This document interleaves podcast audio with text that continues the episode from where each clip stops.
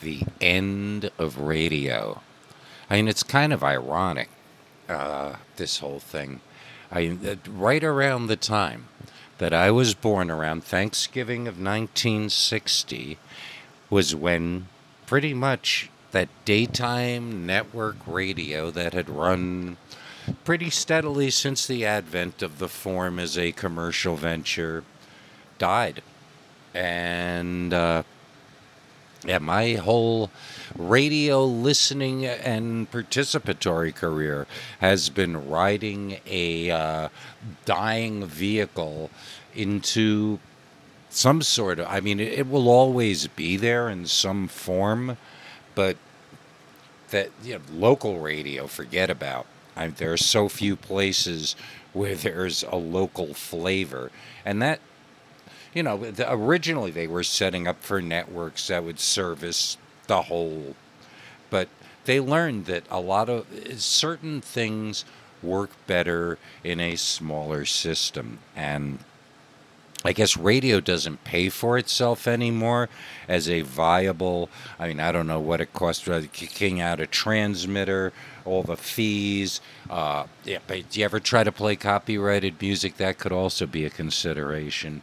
And I mean, there's certainly very few people who work in radio, and uh, I've known quite a few, and I've been one. Uh, very few make anything resembling like a good living in radio, especially on air talent.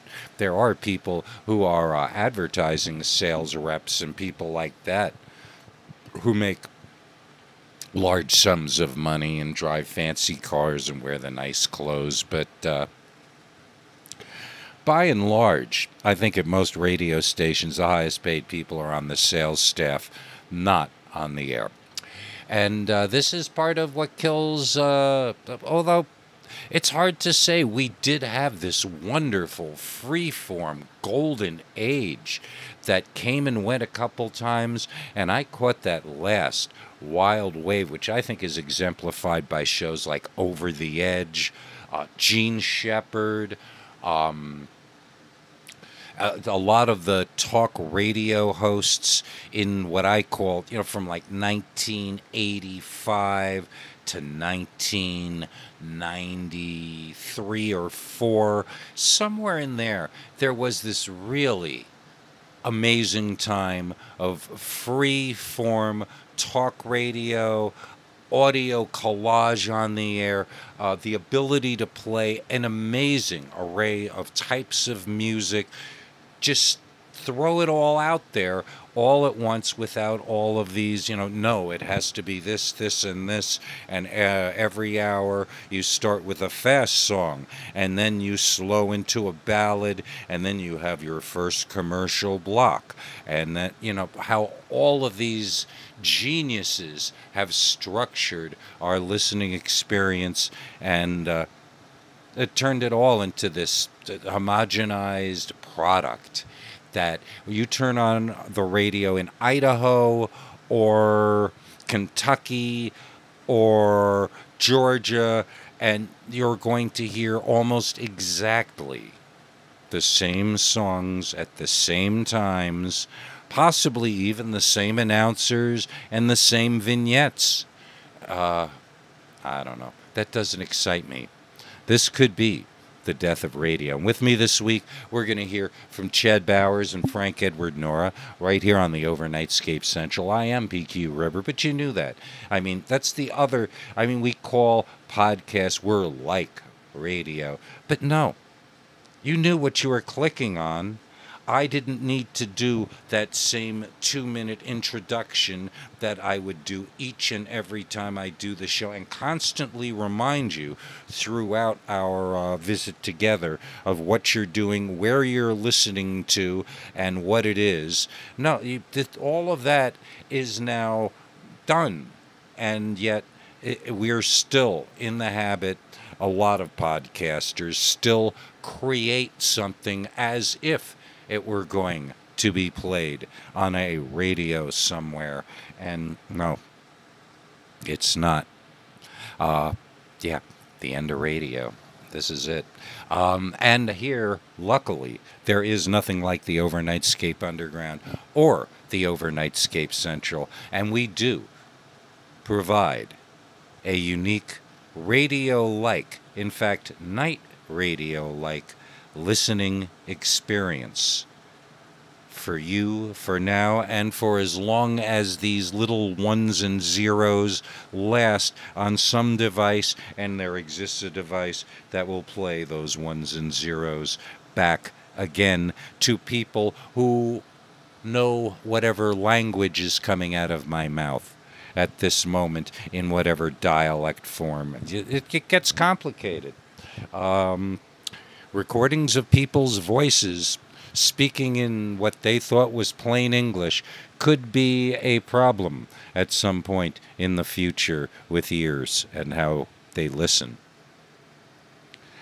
However, all that aside, I am driveling. I know I'm good at it, but uh, I think we need to hand things over to Chad Bowers at this juncture. P W E I. P W E I F M. Times midnight. I've got some uh, music I found coming up a little later. At the moment, I'm feeding uh, Ziggy my Papillon. Feed him bite by bite. It's a very personal, uh, interactive experience feeding Ziggy. It's um, I'd never had a Papillon before, so I didn't know when people said they were very cat-like. Uh, they are. They're they're like if a cat became a dog.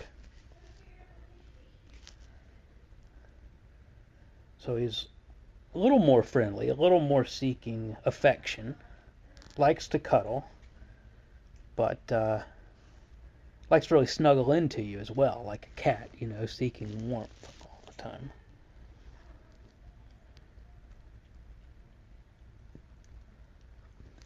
And he doesn't wolf his food down. He uh, sometimes he eats all of his dinner.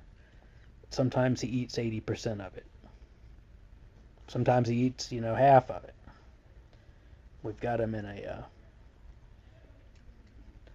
like a, a training program here in town. It's for uh, for troubled teens, you know, anorexia, and they don't think it's a problem. They they think he's just very continental and very uh, very in control of his needs and his senses. He likes to sleep about 18 hours a day.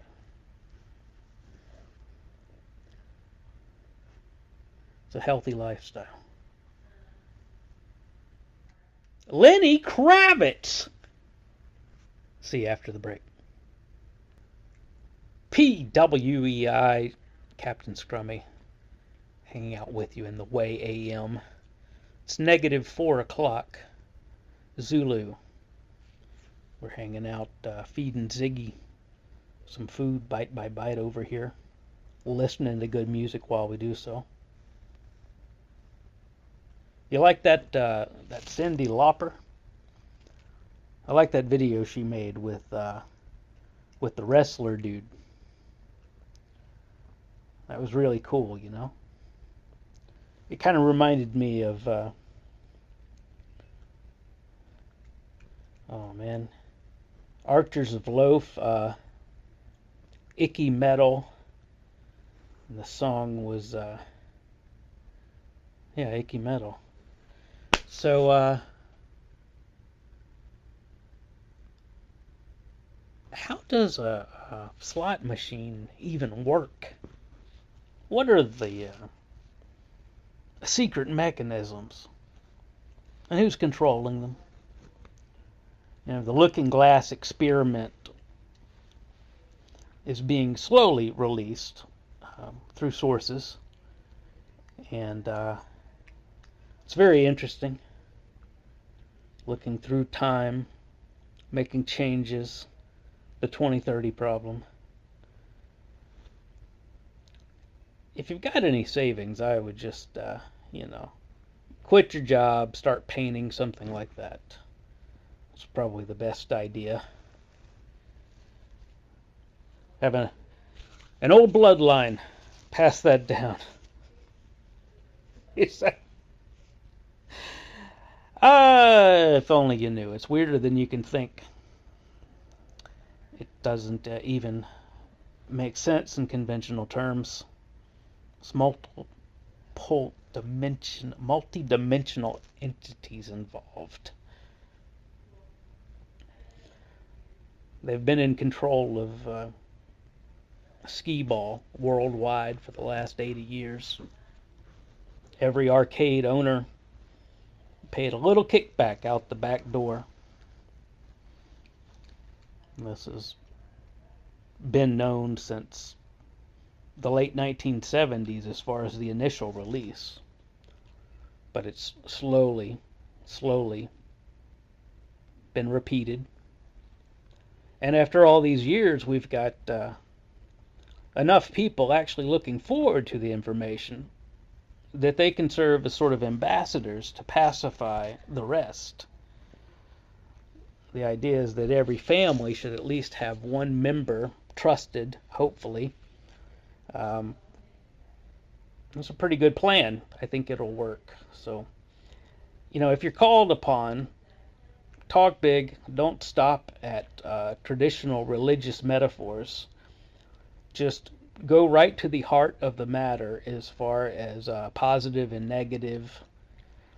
You know, keep it on that scale. It's probably the best way um, to address the issue all the way around for many reasons. But I remember being at a birthday party, playing Pitfall that night for the uh, first time, and on television, Electric Avenue. Right here, everybody. We'll be back in a few. That's right, man. When we get down there, we're gonna make it higher. It's gonna be uh, it's gonna be right on. The thing I was thinking about was the uh, Atari 2600 and the game Elevator Action.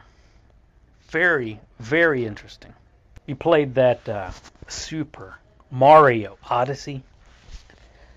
That's a hell of a game, and uh, I've had it since I bought the Switch a few years ago, but I guess I've sort of discounted it. Maybe the first levels were, uh, you know, a bit childish or seemed like it was just a pain in the ass, you know, finding the moons, and you need enough moons uh, to power up the spacecraft that uh, we're all flying in here. It's it's very much a flying hat. It looks like something Baron von Munchausen would have ridden around in. That's quite fantastic. And I, I love the fact that you throw hats through the game, but it wasn't until about an hour in when I reached the New Donk City. And uh, if you don't know, a donk is a uh, like a Caprice classic, like a old school Caprice classic from the 70s to the present. The uh, there's kind of like two generations really. It's like those early ones that were real boxy. Then you got the uh, the big balloon Caprices. Can you remember uh, when the Popo drove around in them big uh, balloon cars, inflated? Well, that's what we're talking about here.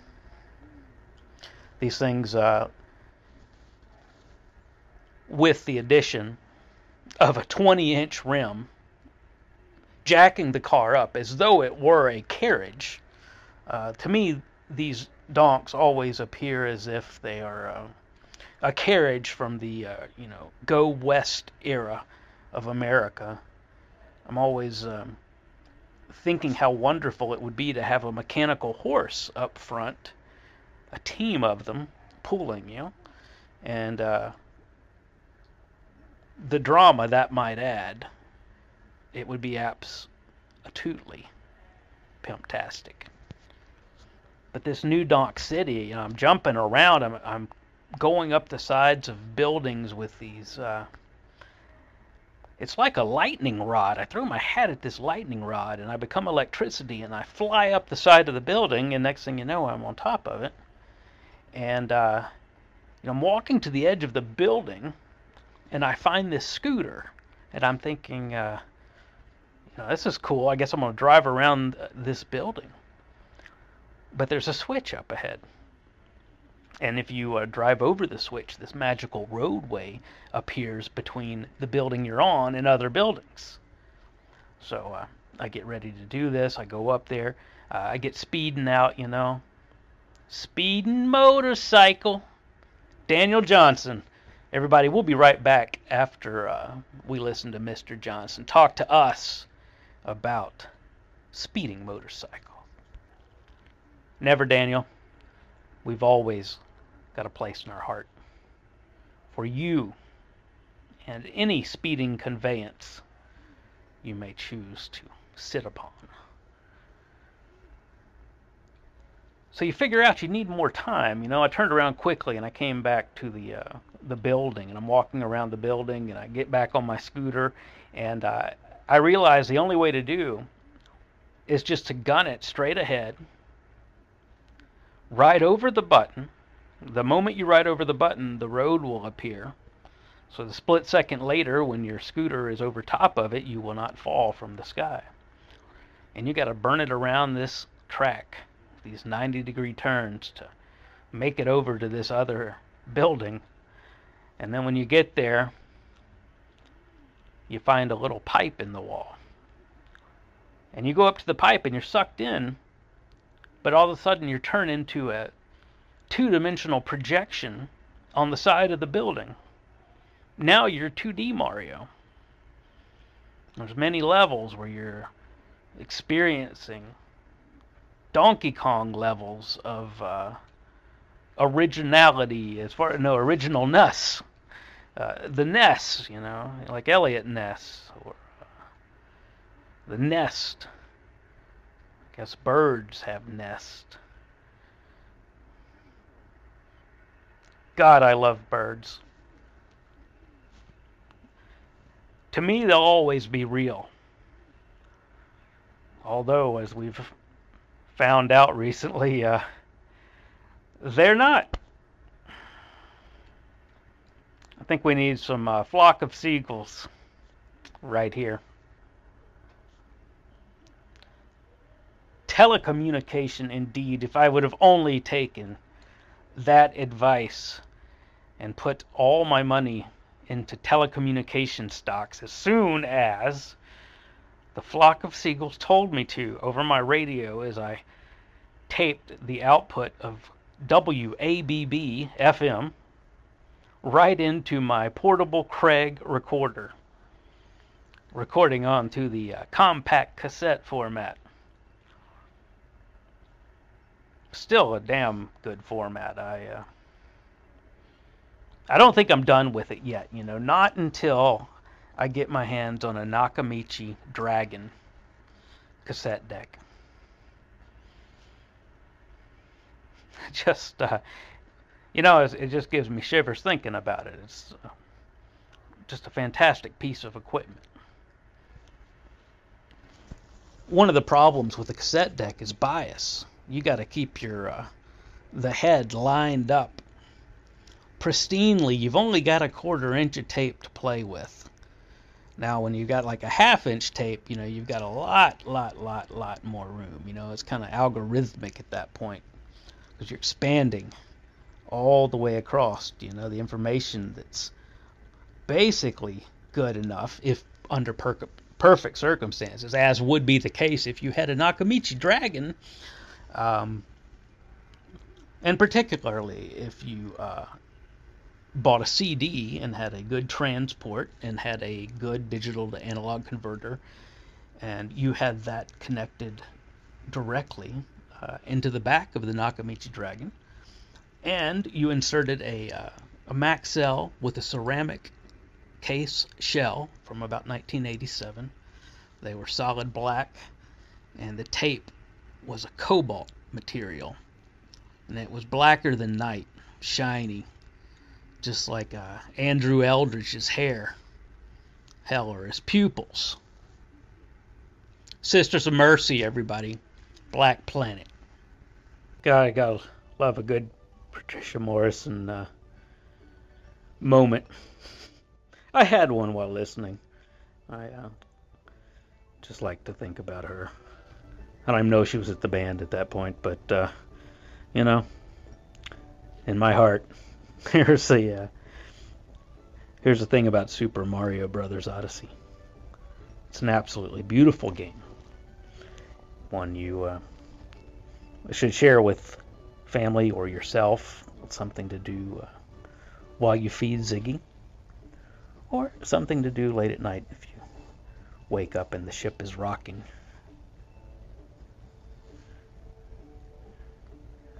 Yeah, you can't beat hanging out with your uh, plumber friend from your youth. It's me, Mario, live right here on P W E I. P W E I F M.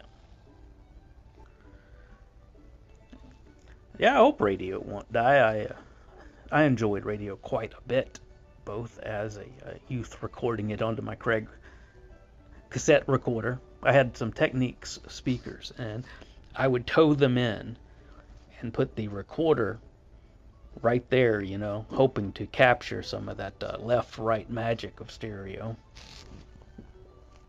And it may have done so. It did have uh, tiny condenser mics, and uh, I don't know if it was two cheap microphones wired in mono or uh, if they went all out and did the stereo. The uh, silk screen that would have said something like that had been worn off from my brother cleaning it when it was his possession with alcohol. And uh, he did a good job getting the scratches and the uh, boogers and whatnot, booger glue, airplane glue, residue, nasal residue. You know how it is being a youth in the 70s. You gotta clean up socks you leave, uh, you know, stuffed under the mattress, and uh, the uh, magazines you have hidden. Perhaps the air vent, uh, if one were to loosen it and look behind it, you know, there might be a, a storage area there, sort of the theory matriculation of molecular particles through the airways of the house. A good idea, like uh, trying to hide strawberries by putting a strawberry sachet in the air conditioner next door to where you hid the strawberries in a barrel. One of those Donkey Kong barrels made out of solid wood used to store whiskey for 30 to 40 years before it reaches your precious nostrils. The type of whiskey that we sell at our bar, The Incredible True Facts of Space. Come see us. We're down on the dark side of LaCroix. You are welcome to visit LaCroix Island with any purchase of a timeshare, but it's one that uh, you will enjoy. This is a timeshare where I, we all buy into a reality creation machine and then every year you get one month to create your own reality. We need 12 members. Uh, each one, while they're in the reality creation machine during that month as they see fit, uh, there's no issue living any amount of lifetimes you hope to lead uh, during that time, but for uh, for memory recall they say you can get about uh, three years in uh, during a one month stay. So uh, I think you'll dig this. It comes with a cryogenic package to freeze your brain afterwards, and uh, Elon Musk has funded the whole thing. So it's pretty cool to know that you will be going to Mars in the record banks, and um, you know perhaps someone will listen to um, your thoughts or engage you or speak to you again after your death. Your pattern will live on.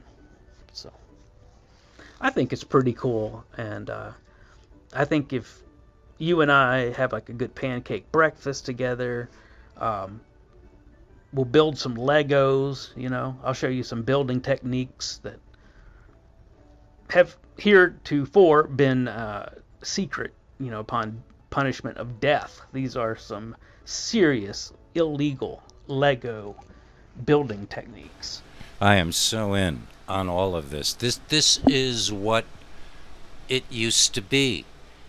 And I don't think I mean we have review bra with two if you haven't heard his podcast, uh, do a little digging. It's out there and uh, he he's a he's a voice in the night he's one of them, one of perhaps us, if you are going to include the Overnightscape Underground. And I would appreciate being included, but I don't know. I feel like I have uh, lofty aspirations yet to be like that, but I don't think I have a hundred percent nailed it in a way that uh, you know somebody like Frank, or of course you know the the, the Jean Shepherds of the world, or even Shed. Shed has this comfort zone he seems to work out of. That uh, I'm I'm always in this struggle of uh, what to say, how to say it, when to say it. There, I I don't feel I have that radio ease. I feel like I'm always is struggling in the moment to structure my thoughts, and sometimes it works, and it, it I it's groovy when things like that happen.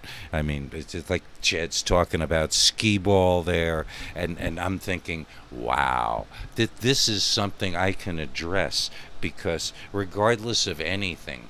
I don't think many people have spent as many hours in front of skee ball lanes um, much of my uh, youth employment involved working, as I've mentioned, in an arcade, watching people play skee ball and making sure that either hand dispensing the tickets. The first year I worked in an arcade, they had not installed those cute little machines that spit out the tickets at the bottom, which are their own mechanical nightmare, which it would almost.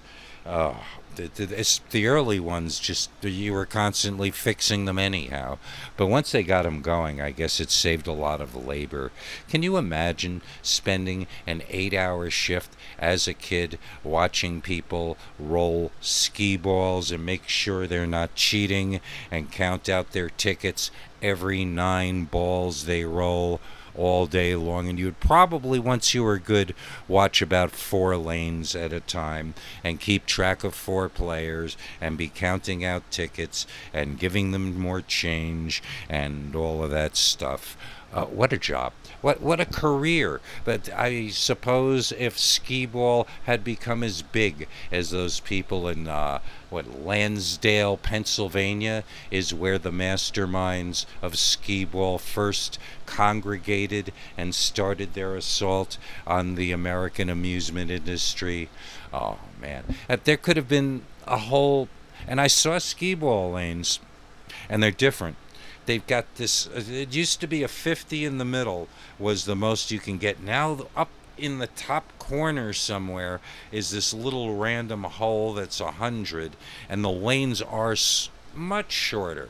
Yes i know when you're a kid things look bigger but that's not Skee ball lanes are uh, less than two thirds the length of a real skee ball lane as it was in 1973. And I, I would swear to that in a court of law, I tell you. And uh, on that dubious note, I think we should hand this all over and see what Frank Edward Nora will add to the death of radio. At the uh, dawn of MTV, course, the very first video they played, I believe it was 1981, uh, the Buggles video killed the radio star, right?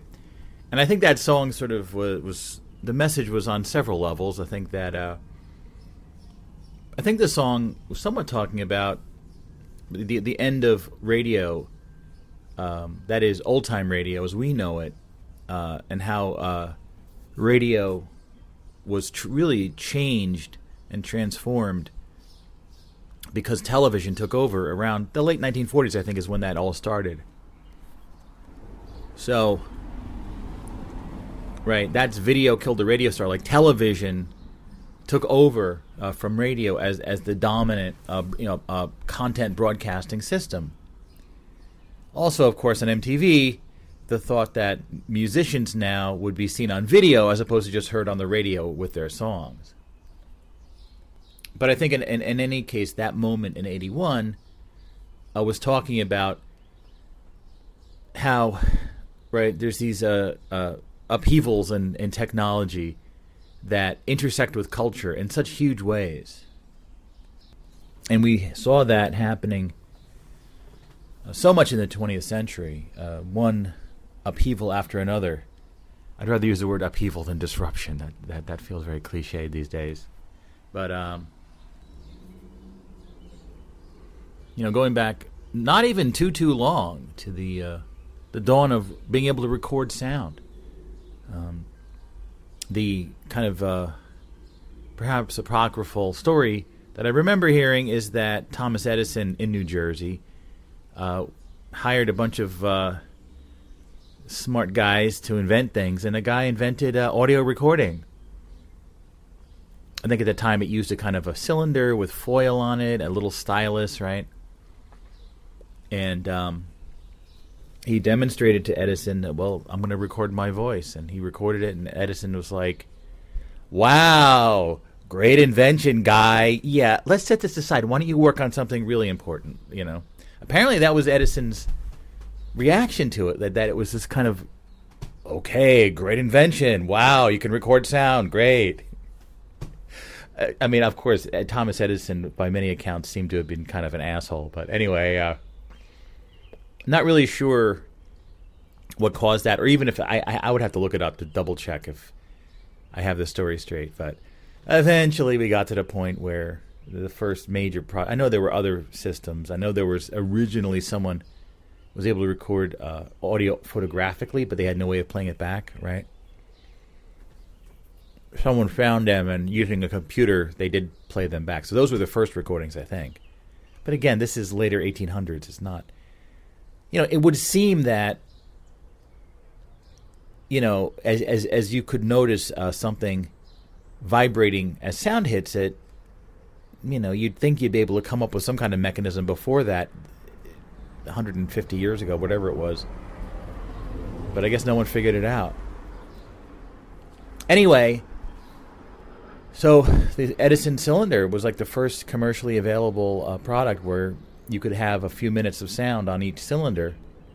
Then they moved to the flat records and the rest is history. Obviously, we know all the different audio formats that have existed, the sort of set audio formats, the cassettes, the CDs, yada yada, you know.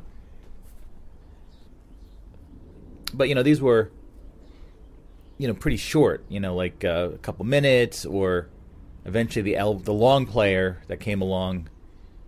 Uh, not sure exactly what year that was, but I'm thinking 40s or 50s. Sort of like 23 minutes per side in general. I know you could pack a little more on there, but you can't go too far. So if you were to, uh, you know, if you wanted to listen to something to something that was like, I don't know, ten hours long, you, you'd have a stack of these things, and you'd have to swap swap them out every few minutes. Well, it wouldn't be very fun. So what did they release? Mostly songs. A song, right, is something you can listen to over and over again and gain pleasure and meaning from. you know, and almost sort of benefits from being so short, right? I know there was some spoken word stuff, speeches and things like that, but in general, it was music, right? That really seemed to fit that format. Um,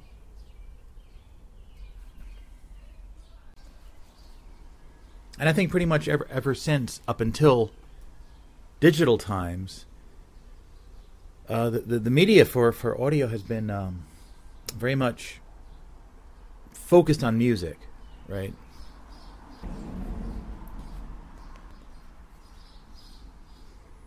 Because you know, if you want to hear like you know the, the today's news and the weather, you're not going to spend a huge amount of money on like a record for it and play it once, and then what, right? It's just one of those things. Why not? Maybe instead of delivering the newspaper, they could deliver a record to your house every day, and you listen to the record, right?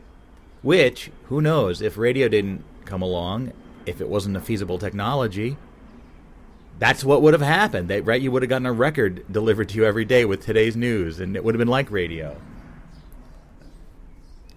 But as it so happened, uh, right, the uh, idea of uh, transmitting electromagnetic waves through through what? Uh, this is a whole other issue because how the hell does radio work? Right, um, right. So the so radio became the home not only of music but of the ephemeral of of the stuff that was you just need to hear once essentially like today's oh what's the traffic today you know things like that you don't need to hear that multiple times like a song right so it's just naturally different kinds of audio content are more suited to a, a, a format like radio right on the on the subject of like how radio really works i mean you know Electromagnetic waves. Okay. Well, I understand waves. If, if there's a very still pond and you toss a pebble in it, you see those waves rippling out. Right? Great. That's what radio waves are like. When you see a cartoon of the radio waves, you know, you see those concentric circles coming out of the transmitter. But what is the medium? What medium is it? Is it exciting? I mean, obviously, water is is like stuff. It's like matter, and you know, if you apply energy to it, right, the uh, the it, it, the energy uh, passes on to uh, other instances of the same media. Let me actually look this up because this is because I because I was you know we were actually talking about ether yesterday, A E T H E R, like the theory of the medium that electromagnetic radiation waves travel through, but then I thought ether was discredited.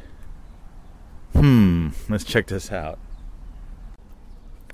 Well, here's one explanation I found, which sounds a bit fishy.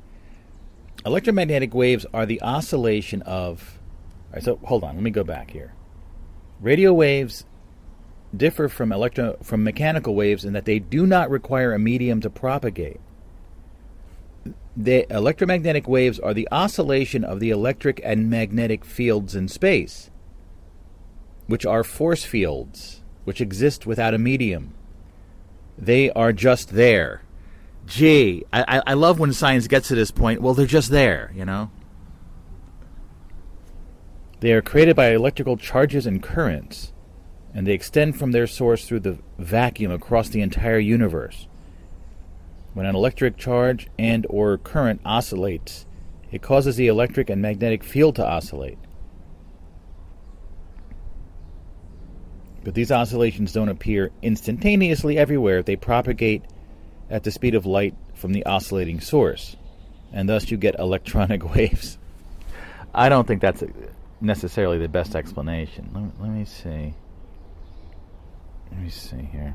Right? It sounds like they're saying there is no medium, but there is a medium. Hmm.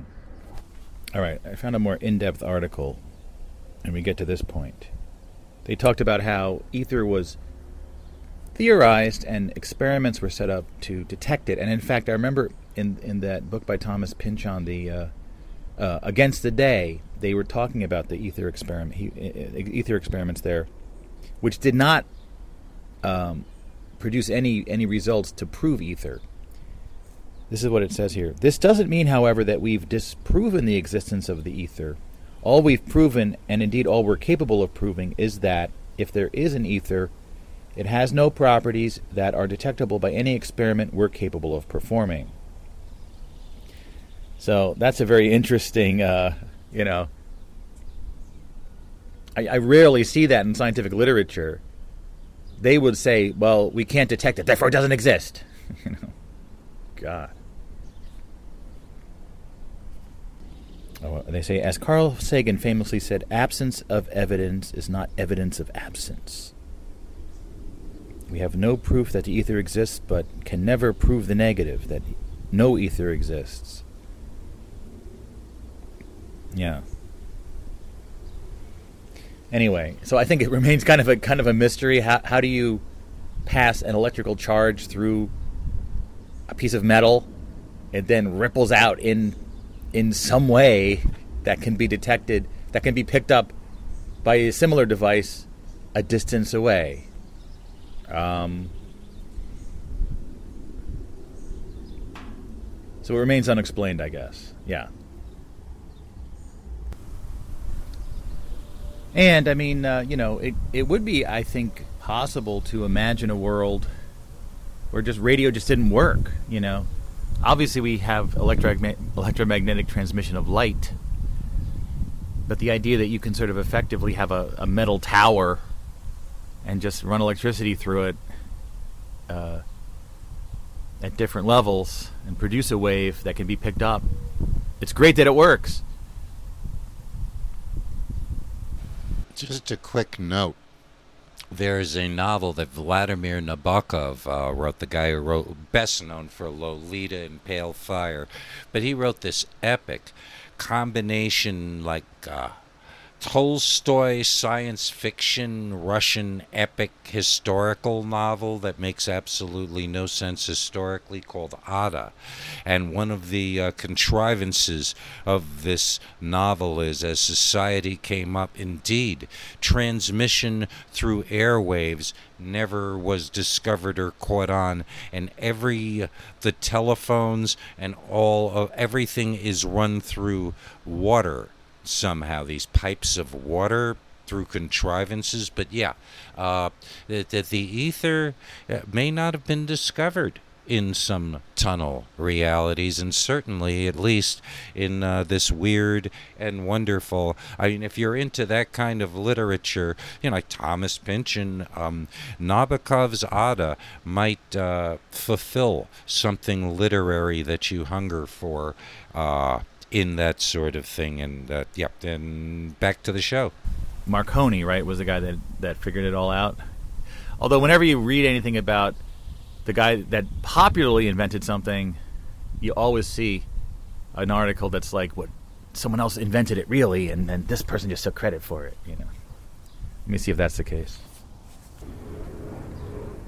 Here we go. Fa- famous inventors who don't deserve credit for their most well known creation, of course. Why, why is this always the case?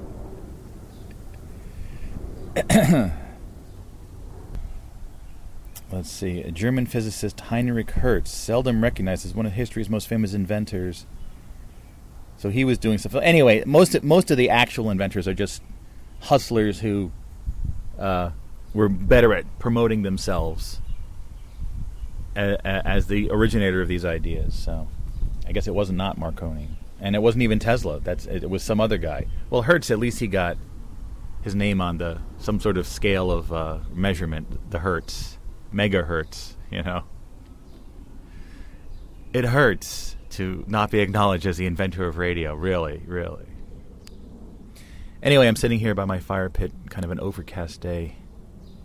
There's a little bit of water at the bottom of my fire, fire, actual fire pit. I wonder if I could drop something in there and see some waves. What could I drop in there? Like a little tiny twig. I want to see. I want to just see waves. All right, here's a little, little twig. I'm going to drop it in. It is almost like a little pond in there. See what happens. Yes, the waves are rippling out. Yes, but then they dissipate due to uh, the dissipation of energy, friction, what have you. That was a pretty cool demonstration of radio. But of course, right, a radio allowed for um, someone sitting in a building with a microphone to be talking. Their voice, when you talk, you're vibrating the air using your biological equipment, a microphone has a a little diaphragm of some sort that moves as your voice is vibrating the air, and that can through through a mechanism uh, translate the, the the pattern of movement from a physical to electrical, and that can then be amplified and delivered to a, tra- a transmitter, right? So then your voice has been transmit has been changed from a, a, mechanical pressure on uh, gaseous particles to now uh, electromagnetic waves. And we call them air waves, even though they're not technically using the air as their medium, but they go through the air. And uh, can then be picked up by radios, which have similar equipment. Uh, uh, an, another little tower, uh, like a, like a radio antenna. Although AM is the, the, the wavelength is, is so short, you don't really need an antenna, right? That's the theory. But FM has a longer wavelength. That's why you need an antenna. And then you can uh, pick it up. That antenna is then receiving electromagnetic energy uh, that is uh, can then be amplified within the device and then delivered to a speaker, which is very similar to the microphone. In fact, a lot of microphones, a lot of speakers can be used as microphones. I, I discovered this when I, had a pair of headphones and I, I, I, didn't bring my microphone and I just plugged it into the my video camera and it just worked because they're essentially the same thing. And then the air is excited again and the sound is reproduced. It really is an amazing process as we use uh, spoken words to communicate, the fact that our spoken words can be transmitted across long distances is, is, is a pretty amazing thing.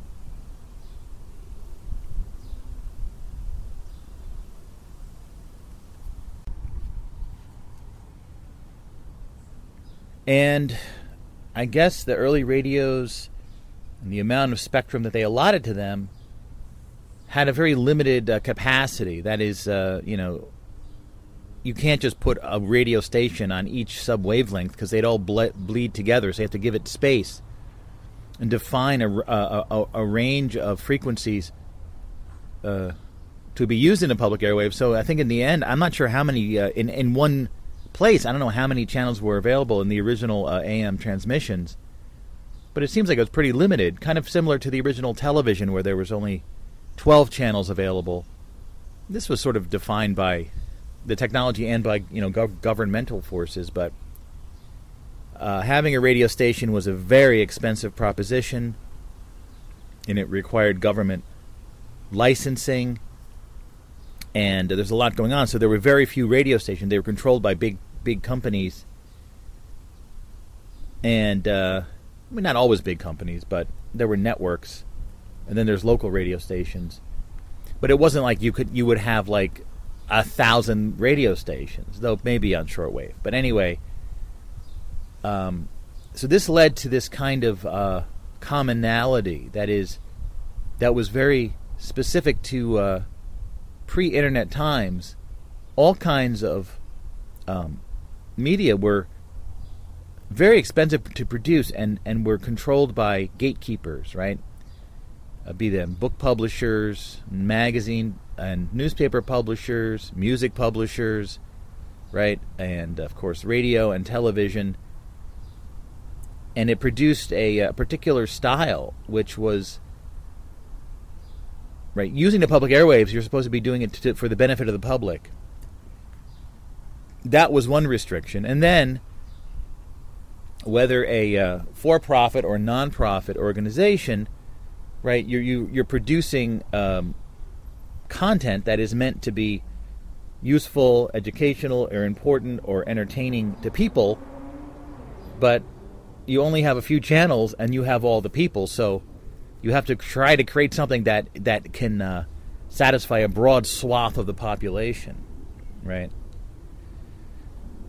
So I'm trying to figure out like when radio started and as it developed this wide variety of programming from comedy, drama, news, uh, game shows, interview shows, everything, right?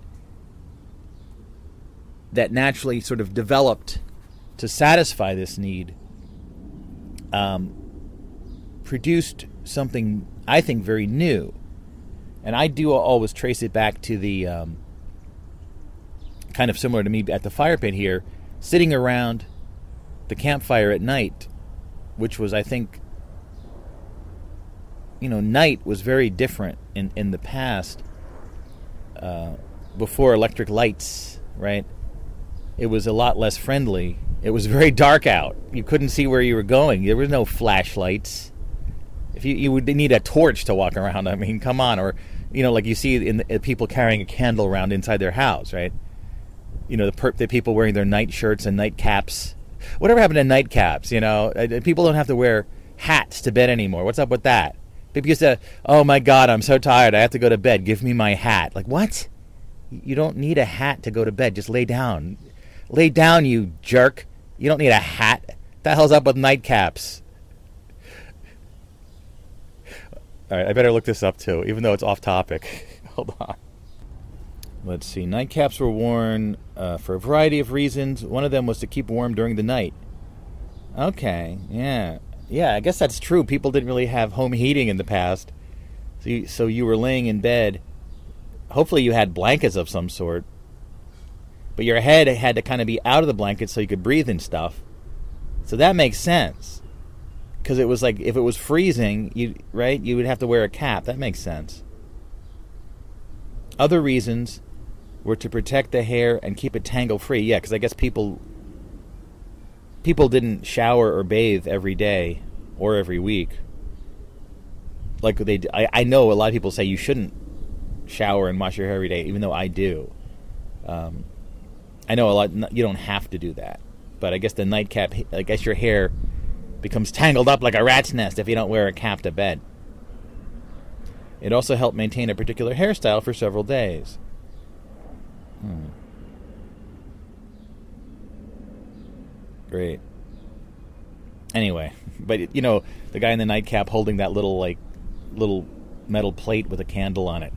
So if you want to get up and go to the bathroom or whatever you had, a night uh, one of those chamber pots. Listen, the past sucks, okay? What are people doing? Wearing caps and going pissing in little pots? I mean, they had no toilets. What's going on with these people? They had no radio. What's wrong with them? They're poor people. Uh right? You had a, when you just had a light. How would you even light the candle? Do you you didn't have like matches. You didn't have like Zippos back then. Listen, it was tough back then, probably. You know, come on. Um, so anyway, right? People would sit around a fire, and they had really nothing to occupy their time other than to talk to each other. So uh, maybe people took turns telling stories or relating tales of various things, that is a very primal uh, human experience, right? And with the uh, the idea of the morphic fields, the idea that right everything that has existed or will exist all exists in this field of shapes, and uh, so I think that radio, where there's an announcer uh, contextualizing things and then playing music, or in the case of game shows, hosting a game show, and it's a process. I think it sort of harkens back to the campfire, and the uh, you know morphic fields obviously is another one of these things that's uh, not accepted by science, but the idea that the way that we uh, interpret reality around us is based on right? So, like when you're listening to someone talk, you're kind of tuning into all the cases of people hearing people talk all throughout the past and the future.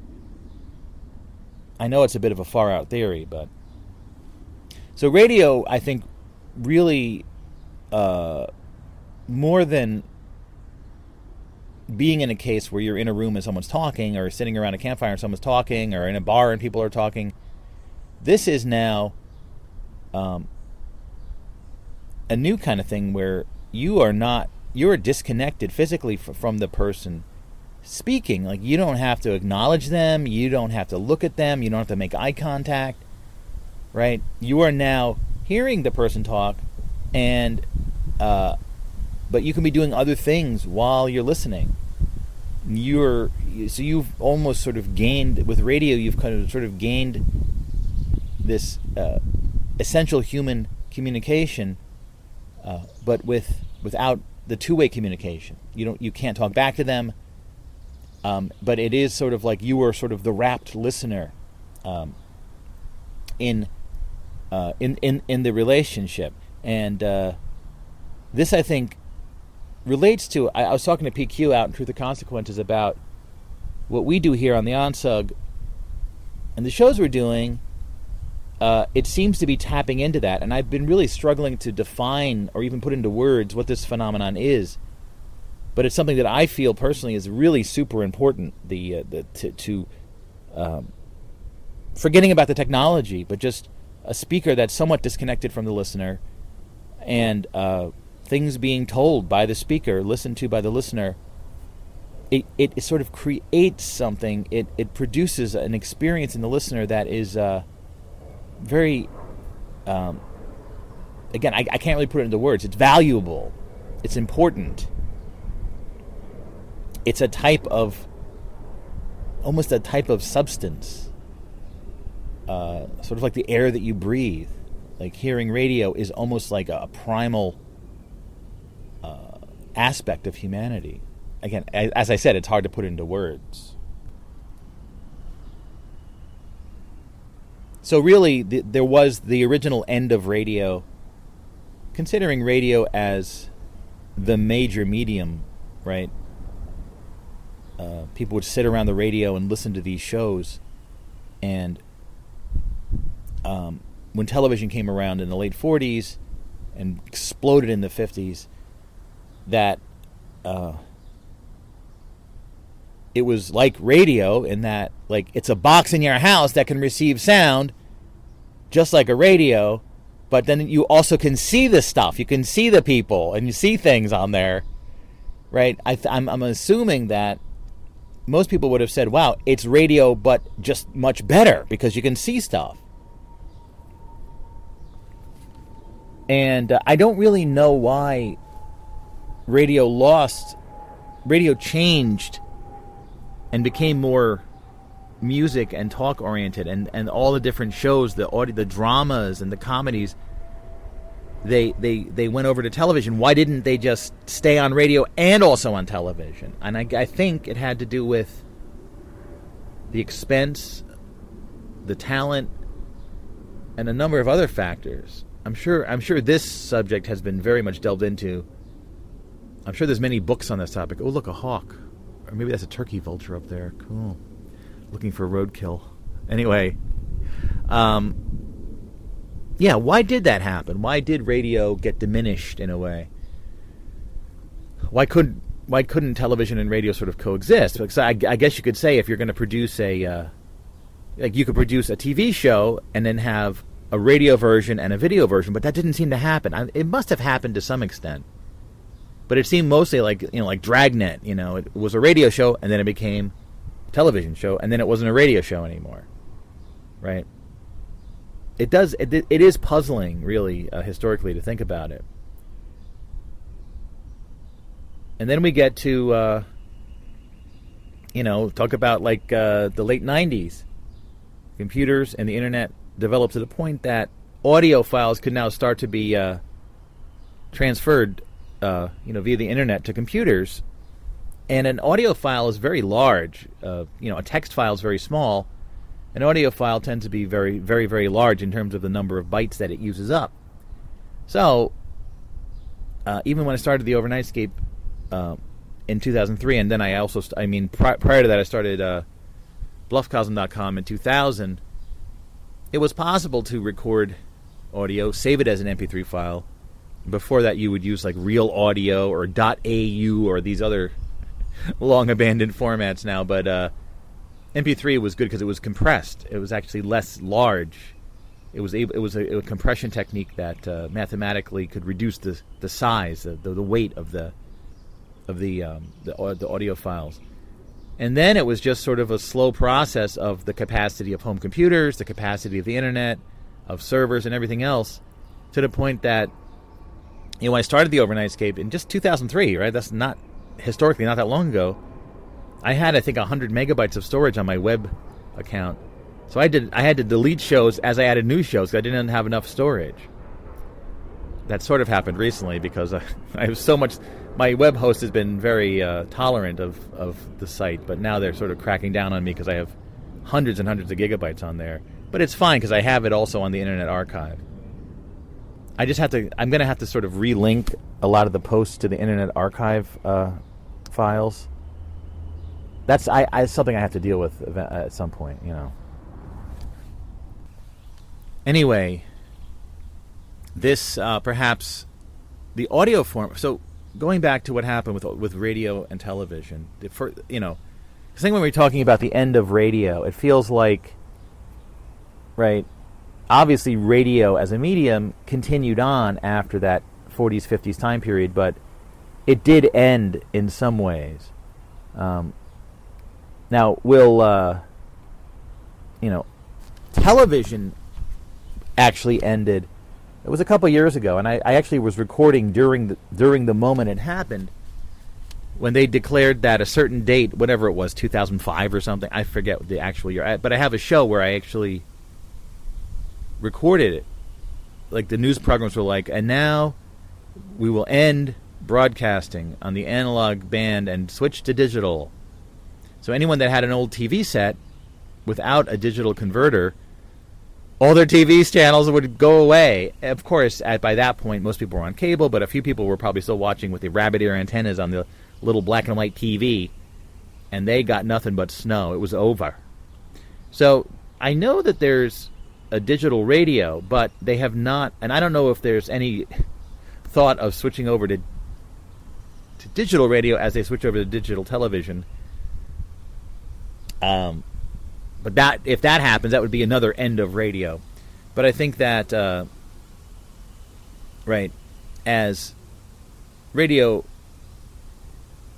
originally meant uh, a transmission over electromagnetic spectrum over the air, right? Um, still exists today, but is I'm talking about the audio transmissions that you can pick up on a radio receiver. Obviously, everything is radio. Your cell phone is radio. Your smartphone is radio. Your Wi-Fi is radio. That's all just radio. It's all radio. You know. So when you talk about the end of radio as a means of uh, transmitting information, I mean, I suppose we could come up with another technology uh, to transmit information, uh, such as uh, suggested in those experiments of entangled quantum particles. The idea that uh, two particles uh, that are sort of entangled, even if they're a distance apart, will replicate the state of the original faster than light. They will uh, uh, change their states so that, in theory, that you could enable faster than light communication, instantaneous communication, a little box here and a little box wherever right? There would be no tra- radio transmission, but it would just be uh, using the subatomic particles to transfer information, such as audio or any other kind of information. So, I suppose the end of radio could come as a transmission technique could come with the invention of a new technology that uh, enables a similar phenomenon to to occur without the use of the electromagnetic spectrum, right? I don't know how far along they are on that. But once they have that, then you'd be able to sort of op- like you could like operate robots in real time, like on Mars or something, if Mars exists. But let's not even get into that at this point. Um, because right now you really can't operate a robot in real time on Mars because it takes light what like eight minutes to get over there, or right? Yeah, something like that. Anyway, um, and then talking about the medium of radio that is spoken word, uh,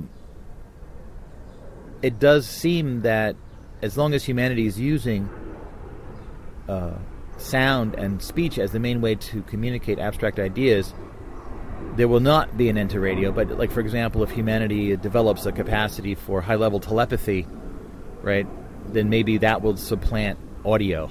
But that's a long way off, I would imagine. But in a number of ways, you know, they use they were using the word terrestrial radio a lot. You know, I feel like um, my time of listening to the radio is a lot of music, talk radio, and then the uh, the shock jocks. You know, the Howard Stern, Opie and Anthony, and etc. I think I think Rush Limbaugh could, would is not necessarily a shock jock, but was kind of in the vein of you know sort of extreme shocking radio.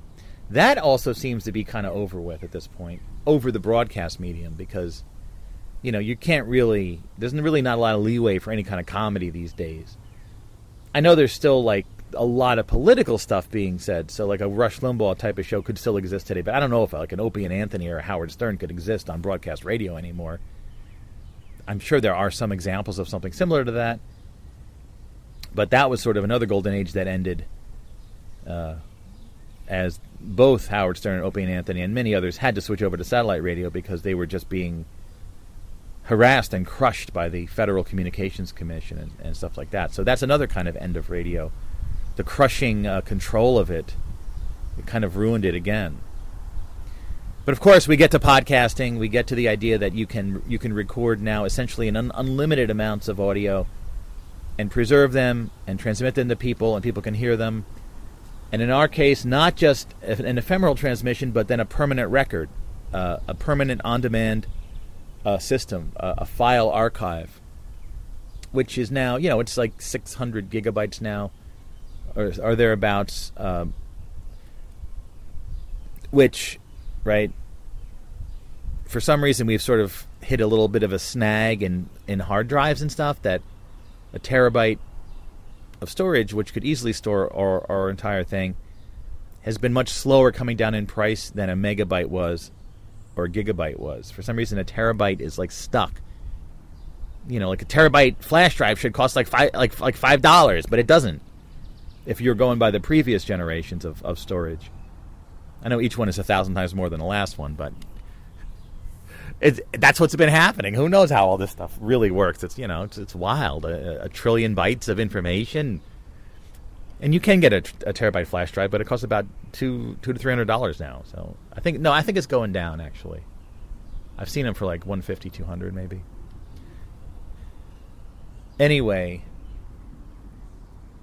when I made my New Time Radio page at newtimeradio.com, I did mention all this stuff about you know radio having a rich uh, ra- range of, of content and and uh, how it sort of was was neutered when television came along. But what I was calling New Time Radio before podcasting became the term, it was an exciting return to the potential of audio. And again, listening to audio, right, without the picture without a moving image is not just I, I know people could say television is demonstrably better. It's the same thing. It's the audio, but then plus something else, the video. But the audio with the video produces a very different experience in, in, in the in the person receiving this, right? It is not just radio plus the image. It is a different experience altogether. I know one of the the more common um, ways of putting it is that you know, sort of you when you're listening to radio, it's theater of the mind. Like you are visualizing the suggested images yourself inside your imagination, as opposed to seeing it. And that's one way of looking at it that that makes it a completely different medium, though it's not necessarily particularly intuitive that it should be so different, right? That it's. I certainly believe that it is, and I think that um, television is a great medium in, unto itself, but it's very different than than radio, right? So, with uh, this, the advent of this, these technologies, what we call podcasting now, we're able to go back and, and start to produce these things, and then what we have sort of carved out here in the ONSUG is this long form, rambling, uh, no set topic kind of uh, form. And I feel like this, to me, is the medium I love, is the art form I love, and I, there's something about it that is so, again, important, significant, cool. I don't know what to say, but it's almost sort of like uh, we can do things, but we this like this kind of show could really never be on broadcast radio. Though I did do the Rambler on WFMU briefly, but that didn't really work out, did it? Anyway. So I was on the real radio at some point. My my my voice was being converted to transmitted electromagnetic energy.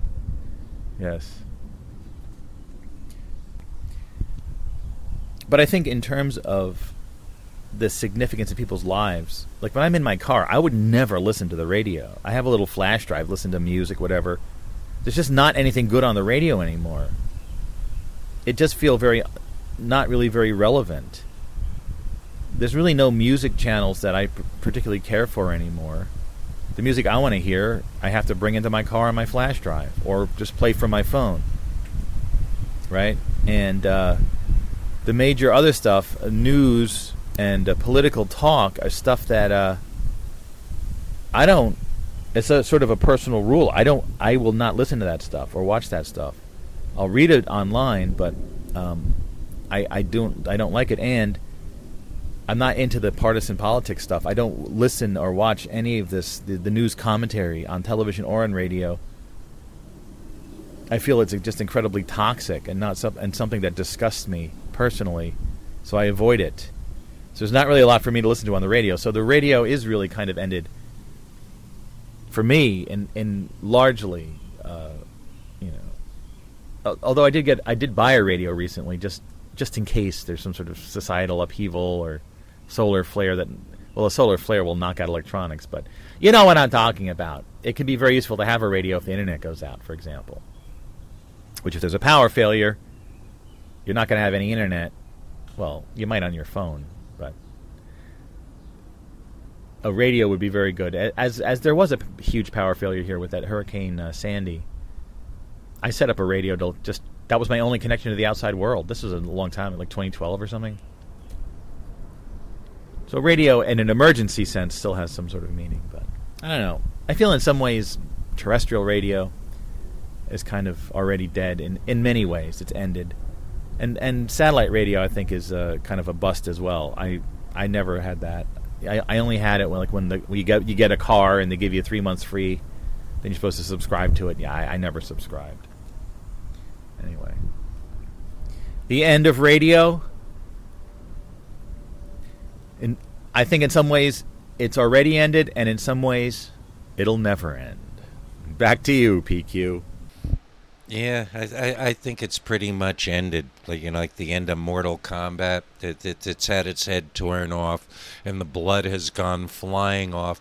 And yes, there is something still shambling around on our airwaves that resemble. I mean, I've been in the car the cars with very few. I don't travel around, but when I am, it really seems like people have this station here locally. There are only a few, and it's like that oldies album rock.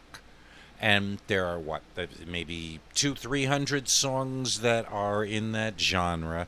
And they this forever these songs are just going to go round and round and round. And maybe it's a generational thing but that's pretty much what passes for radio uh, for most of the, and they're fine with it. It's, it's, it, they hum along, and it's their favorite songs, and I'm, I can understand that.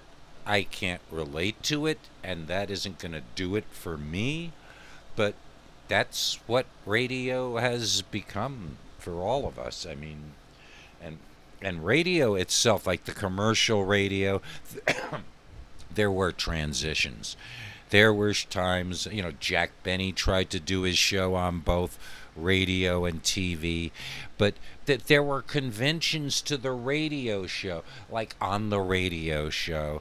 Jack Benny kept his money in this underground vault in his home that was guarded by Carmichael the polar bear.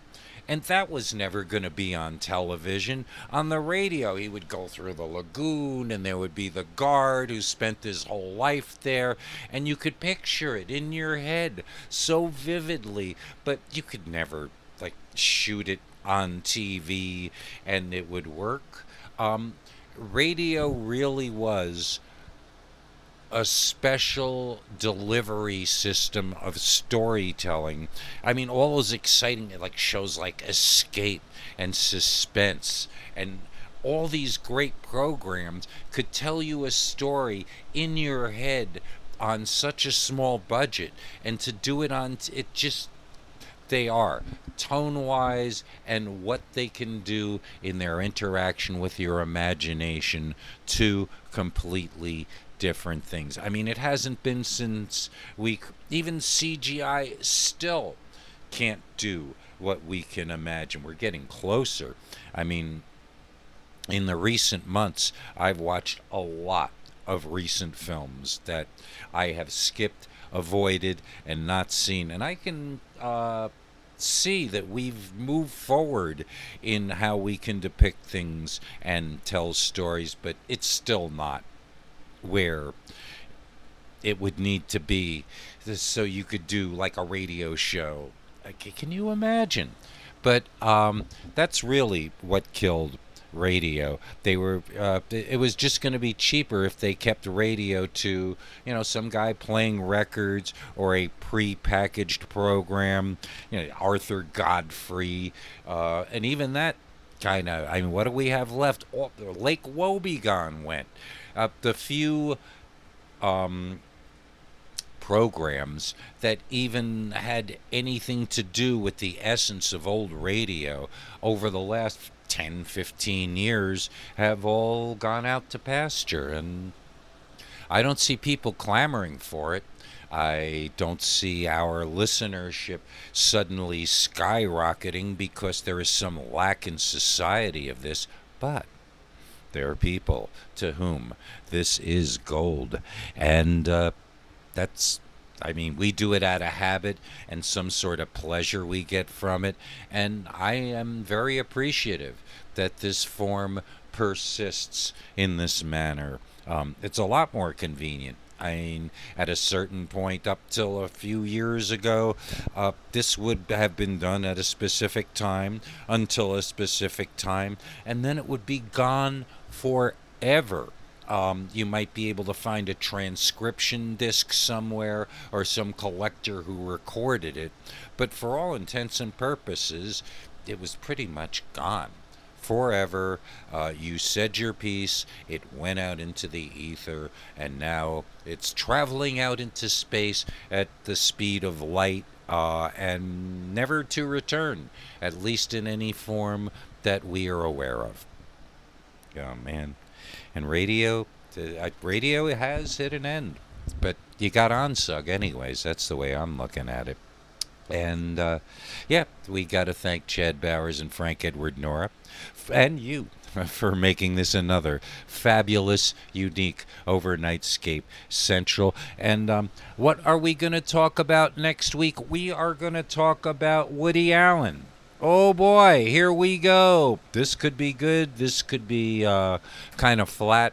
But uh, next week, right here on the Overnightscape Central, I am personally inviting you to join us to talk about Woody Allen. The deadline for the program to be sure to be on will be next Monday, June 20th, 2022, right up there against the longest day of the year.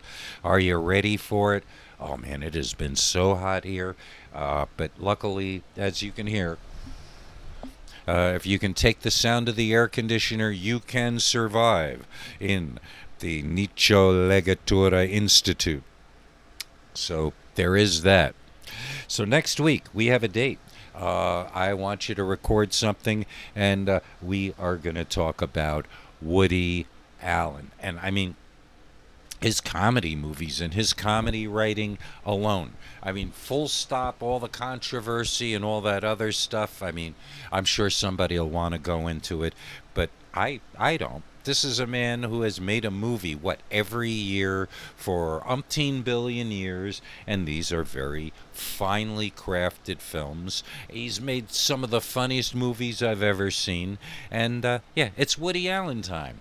And uh, the email address to send your contribution, recording, or you can write something up and I'll read it on your behalf.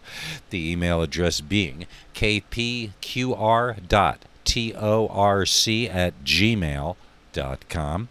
I'll repeat that. kpqr.torc at gmail.com is where you send it, and uh, I will be awaiting uh, eagerly your uh, your ideas and thoughts. And uh, yep, it'll be another great overnightscape central next week. And I really hope, if nothing else, you're here listening. And uh, with that, I think we've covered all the bases, and uh, we'll catch you the next time around. Till then, set the controls for the heart of the fun.